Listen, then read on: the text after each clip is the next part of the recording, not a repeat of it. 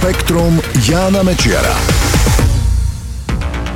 Ahoj, to čo sa dnes deje v Austrálii predpovedali vedci už pred 11 rokmi. Nikto tomu však nevenoval pozornosť.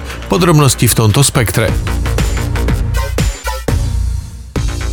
Austrálske požiare poháňajú rekordné horúčavy a sucho, ktoré zachvátili krajinu.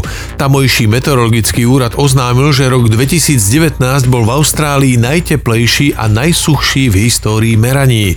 18.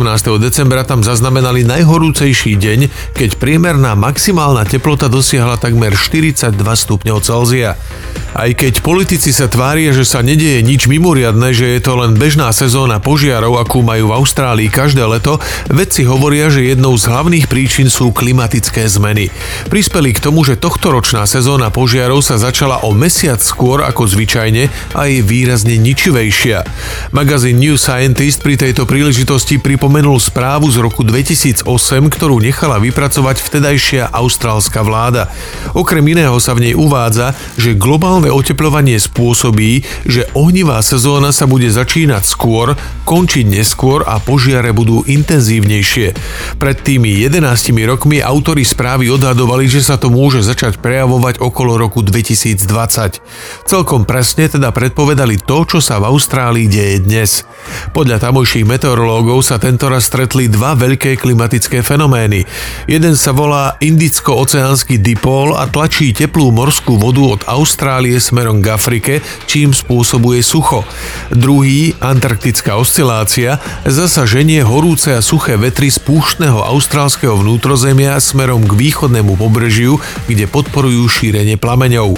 Tieto dva fenomény sa súčasne vyskytli už aj predtým, ale nikdy to netrvalo tak dlho ako dnes. Preto horia aj oblasti, ktoré boli predtým príliš vlhké na to, aby ich zachvátili požiare.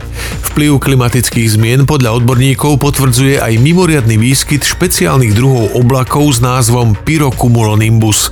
Sú to búrkové oblaky, ktoré vznikajú pod vplyvom zúriacich požiarov. Vznikajú v nich blesky, ktoré potom zapalujú ďalšie ohniská. Takéto požiarmi generované búrky sa v minulosti vyskytovali veľmi zriedkavo, dnes sú už celkom bežné. Indonéske úrady sa pochválili objavom najväčšieho kvetu na svete. Našli ho v chránenej oblasti v západnej Sumatre. Kvet má priemer 110 cm, je teda asi o 4 cm širší ako držiteľ predchádzajúceho rekordu. Vyhnala ho rastlina patriaca do rodu Raflézií. Konkrétne ide o druh Rafflesia tuan mudae. Raflézie sú parazitické rastliny, ktoré sú známe po celom svete vďaka tomu, že ich kvety nevoňajú, ale odporne smrdia, ako hníjúce meso meso. Lákajú tak k sebe muchy, ktoré ich opeľujú. Platí to aj pre ten rekordný kvet. Kvitnúť bude len asi týždeň, potom odumrie a rýchlo sa rozloží. Potápači by mali častejšie navštevovať zubára, vyplýva to zo štúdie vedcov z Univerzity Buffalo. Zistili, že 41% potápačov zažilo vo vode nejaký druh problémov so zubami. Spôsobuje to neustále zatínanie čeľustí a prudké zmeny tlaku. Preto potápači môžu zažívať bolesti zubov, čeľustí alebo ďasien, uvoľňovanie zubných koruniek či poškodzovanie zubných plomb. Potápači by preto podľa vedcov mali častejšie podstupovať kontroly u zubárov.